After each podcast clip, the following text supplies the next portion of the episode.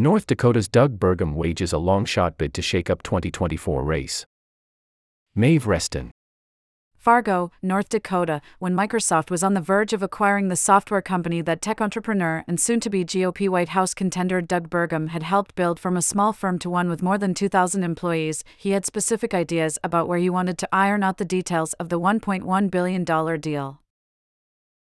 He convened a meeting at a ranch deep in the rolling hills of central North Dakota. Between working sessions, he said in a recent interview, he dispatched soon to be coworkers to mend fence posts, then had them saddle up and move cattle. Burgum, who grew up shoveling grain and hauling fertilizer at his family's grain elevator business, wanted the big city Microsoft team to understand the work ethic of the employees they were acquiring, who were mostly kids from small towns who grew up on farms or ranches he said last week during a driving tour that wound its way from the shabby converted warehouse where he helped build his company to the gleaming Microsoft campus at the outskirts of town. As he enters a GOP field that has largely focused on polarizing debates involving gender, race, abortion, and the politics of outrage, the governor, not widely known outside North Dakota, is attempting to bridge another kind of divide as he evangelizes about his small town values. He said he wants to shift the GOP debate away from culture war issues and grievances to economic matters that touch every American's life, even as he has signed legislation restricting abortion and transgender rights. Advertisement He is among the longest of long shots in a growing GOP field where former President Donald Trump has dominated and two other candidates joined the race this week. In his campaign launch on Wednesday in Fargo, Burgum intends to outline an agenda focused on his plans to help the nation adapt to a rapidly changing economy, expand domestic energy production, and address the most pressing national security threats. Woke was what you did at 5 a.m. to start the day growing up in a tiny town in North Dakota, he said in a video teasing his kickoff. While some other contenders are jockeying over who can be the toughest fighter in the GOP field against President Biden and the political left, Burgum emphasized the importance of humility in the interview, arguing that government is at its best when you've got servant leaders that are acting for the good of the public. And as Trump and Florida Governor Ron DeSantis delight in stoking culture war bonfires at their events, Burgum speaks with a measured cadence and a vocabulary that is heavy on jargon from the business world. Burgum, who supported Trump and campaigned for him in Iowa in 2020, declined to critique the former president's record in the White House, his policies, or his conduct. He said he believed Biden was duly elected in 2020, a rejection of Trump's false claims about the contest. But he would not weigh in on whether the former president played a role in inciting the violence at the Capitol on January 6, 2021, when a pro Trump mob stormed the building. Advertisement when asked how the combination of his three decades in the tech sector and his two terms as governor differentiate him from his rivals, he said he thinks very clearly about inputs versus outputs. I think of taxpayers like customers. I feel like I've got a duty to deliver value to them, said Burgum, who worked at Microsoft after the acquisition of Great Plains Software and later founded a real estate development firm and a venture capital firm before he was elected governor in 2016 but as Trump dominates national polling, with DeSantis in second and the rest of the pack well behind, there is scant evidence that GOP voters are pining for a shift in the debate within a polarized political climate where many are animated by anger and frustration at the opposing side's views on abortion, LGBTQ rights, and school curriculums. Advertisement Sarah Longwell, an anti Trump Republican strategist who conducts regular focus groups with GOP voters, said there may be a sector of the party electorate that is interested in hearing a deeper policy discourse from a candidate like Burgum. But she voiced skepticism that he could reorient the conversation and said the reason that the other candidates have leaned so heavily into the cultural issues is because voters do think those things matter the information cycle has created an appetite for candidates who are talking about trans women in sports, despite the fact that the impact on people's lives is incredibly small, Longwell said. But for them, it's emblematic of the thing that they think about from the bigger picture, which is that America is changing in these massive ways, that the culture is getting away from them.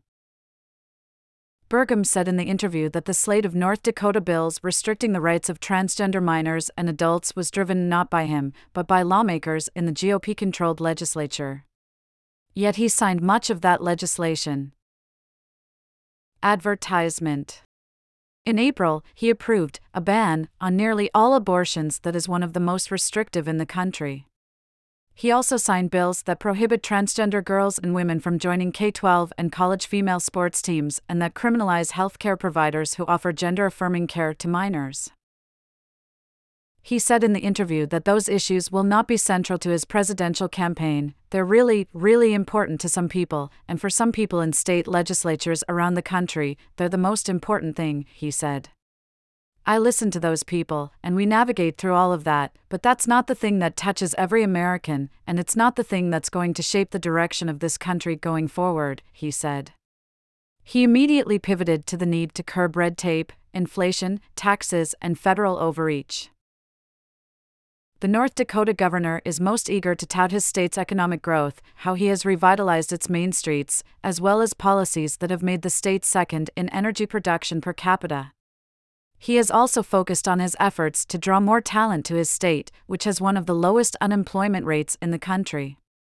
That includes a $66 million package he championed that provides financial assistance for childcare to try to expand workforce participation in his state, particularly among women. He demurred when asked about the message of DeSantis, the Florida governor who attempted to punish Disney after the company publicly opposed Florida's restrictions on discussing sexual orientation and gender identity in public schools. When asked about that standoff, Burgum made a passing mention of two moderate former Republican governors whom he said he admires Charlie Baker of Massachusetts and Larry Hogan of Maryland, before stating that he hasn't found it useful or fruitful to try and be a pundit on other governors. Advertisement Burgum, a multimillionaire, said he intends to invest his own money in the campaign, but he would not say how much and stressed that he will also build a broad based, widespread fundraising effort. He said he is confident that his resources will make it possible for him to meet the criteria set by the Republican National Committee to qualify for the debate stage, drawing 40,000 individual campaign donors and the support of at least 1% of voters in multiple polls. To that end, after his announcement in Fargo, Burgum is heading to Iowa and New Hampshire, where he hopes his personal story of industry will resonate, from hoeing sugar beets as a sixth grader to starting a chimney sweep business in college to his decision to take out a loan against the 160 acres of North Dakota farmland that he inherited, which he used as seed capital to begin building the software company that was acquired by Microsoft. We've always been value driven with things like gratitude, curiosity, courage, humility, and a sense of community, Burgum said, describing the ethos of the software company he helped build as well as his fellow North Dakotans in the interview last week. We thought it was important that they understand the culture. 2024 presidential candidates. Several major Republican candidates and three Democrats have officially declared they are running for their party's 2024 presidential nomination, and plenty of others are making moves. We're tracking 2024 presidential candidates here. Republicans Top contenders for the GOP 2024 nomination include former President Donald Trump, who announced in November, and Florida Governor Ron DeSantis. Here is the Post's ranking of the top 10 Republican presidential candidates for 2024. Democrats. President Biden has officially announced he is running for re election in 2024. Author Marianne Williamson and anti vaccine advocate Robert Kennedy Jr., both longshot candidates, are also seeking the Democratic nomination. Here is the Post's ranking of the top 10 Democratic presidential candidates for 2024.